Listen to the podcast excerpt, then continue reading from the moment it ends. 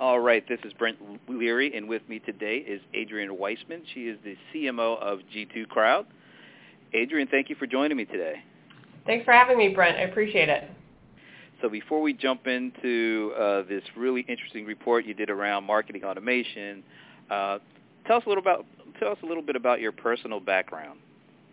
Sure. So um, I've been at G2 Crowd now just for about six months. Um, and I most recently joined from LinkedIn, um, and I've I spent a lot of my career um, in the emerging and incubator type of markets where um, I've been really focused on disrupting kind of the the the norms and the status quo in order to help um, consumers and users and professionals um, make have much more productive outcomes, whether it's in their job or their day-to-day. Um, so started at Google a number of years ago, um, eventually made the move over to LinkedIn and really started to focus on the B2B side of things.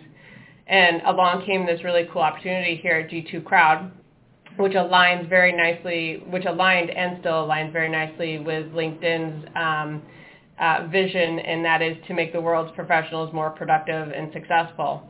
Yeah, why don't you tell um, a little bit more about G2 Crowd and what you guys do? Yeah, so yeah, so G2 Crowd, um, it really is it was established to help provide much more um, visibility into the software buying process. Um, and to date, you were able to find a whole lot more information on where you were going to go eat or what kind of clothes to buy because people were really um, open about sharing how well they thought a restaurant was um, or what the latest trend in clothing were. Um, but you had very little visibility into making, you know, software purchases for your company or organizations. And, you know, as we know, making some of those purchasing decisions can cost upwards of multiple thousands of dollars, if not in some cases hundreds of thousands of dollars. And so our goal has been trying to provide insight into uh, how customers and users of software uh, products um, really have benefited from the purchases they've made, um, implementation, the values, and so now small business owners in particular, and just you know professionals across the board, um, can really start to look at what softwares are going to be most applicable to their challenges, um, and that is really how G2 Crowd came around. So let's talk about the recent grid that you put out around marketing automation. Maybe you could tell us at a high level uh, kind of the the parameters around it, but also tell us why marketing automation was such a, a place that you guys wanted to start this kind of grid. Yeah, so you know we've done a lot of work um, really in the uh, marketing space as a whole. Um, you know when you think about like marketing automate, mar- excuse me, marketing automation in particular, um, there are a lot of players in that space, and um, it is becoming more and more competitive. You see, um, you know, brands really starting to um, separate from the pack, as well as new brands coming into the marketplace that are really focused on potentially um, disrupting the apple cart, or in sometimes really being very niche about what they are um, offering to potential customers. so, you know, we what we marketing automation is a report that we've um, been able to generate a couple times now because it is a very popular category and people are very um, willing to share their point of view on products that they have purchased for their organizations. Um, and so because of that, we have actually a very nice um, uh, report with a lot of content and a lot of reviews that are supporting, you know, um, the small, medium, and enterprise level uh, customers out there. So you've broken down. It's, it's called the, the kind of the G2 crowd grid for marketing automation. Maybe you could tell us about you know the four quadrants, so to speak, and and kind of where what do they mean in terms of uh, if I'm somebody looking for a marketing automation software. Sure. So what we do is we ask a, a, large number, a, fair amount of questions about, you know, um, an individual, how they're using the product, what features they like best. There's a lot of data points that um, are asked in the review surveys that we send out. Um, well, after we've collected um, a large number of surveys, and at least you had to have at least 10 um, reviews and ratings in order to be on the grid. Um, there are lots of other products that are within the marketing automation um, category that are, may not be represented here. Um, but once we once we hit a, a, certain scale, we're able to start um, mapping products onto our grid, um, and the, it is mapped according to um, customer satisfaction um, as well as the market presence. So market presence, obviously meaning those products, their company size as well as and the customers they serve, uh, you know, lots of other data points like revenue, total number of employees that really feed into um, how we map out here. So it's a nice algorithm around customer satisfaction, NPS scores um, balanced out with market presence. Um, and then looking at the four quadrants that make up the grid, in the top right-hand corner, you've got the leaders, and those are the um, brands that have gotten really high customer satisfaction scores, as well as have um, a decent market presence. Um, the bottom left corner, or I'm sorry, the bottom right quadrant is the high performers. So those are brands that are getting really nice customer customer satisfaction scores, really good reviews, but may not yet have the market presence to compete with some of the larger brands that are tend to fall into the leaders quadrant.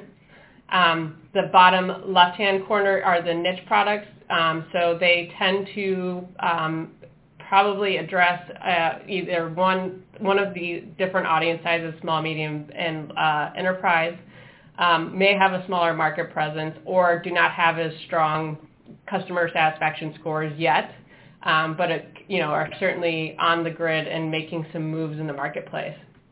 And then lastly, the top left quadrant are the contenders. So market size tends to market presence tends to be a little bit larger customer satisfaction is either improving and or increasing, and it certainly um, you know also tends to serve certain markets that you know um, some of the others are much more broadly serving.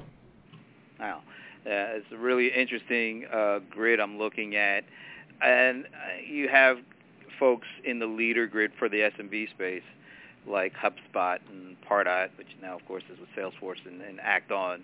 Uh, but what are what are some of the key p- uh, areas or categories that are really important to the SMB uh, customer, SMB buyer, when it comes to looking at marketing automation?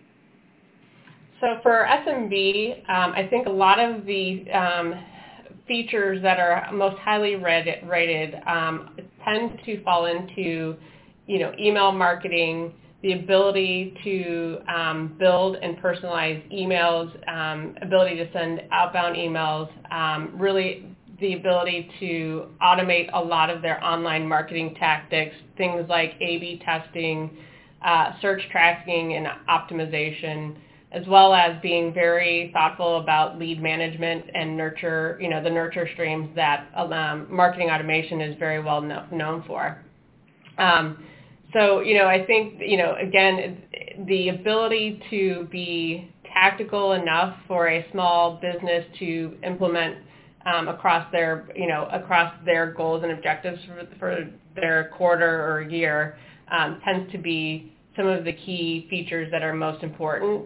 A lot of things that we're also seeing um, as highly important are um, the ability for the social components um, social listening, social sharing, social campaigns um, are becoming more and more important, um, as well as reporting, of course, is always a key feature that is very important to most customers.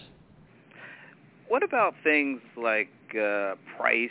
Because we all know small small businesses are kind of uh, focused sometimes on price, but price, but also support. How important are those to the SMB customers looking for marketing automation help?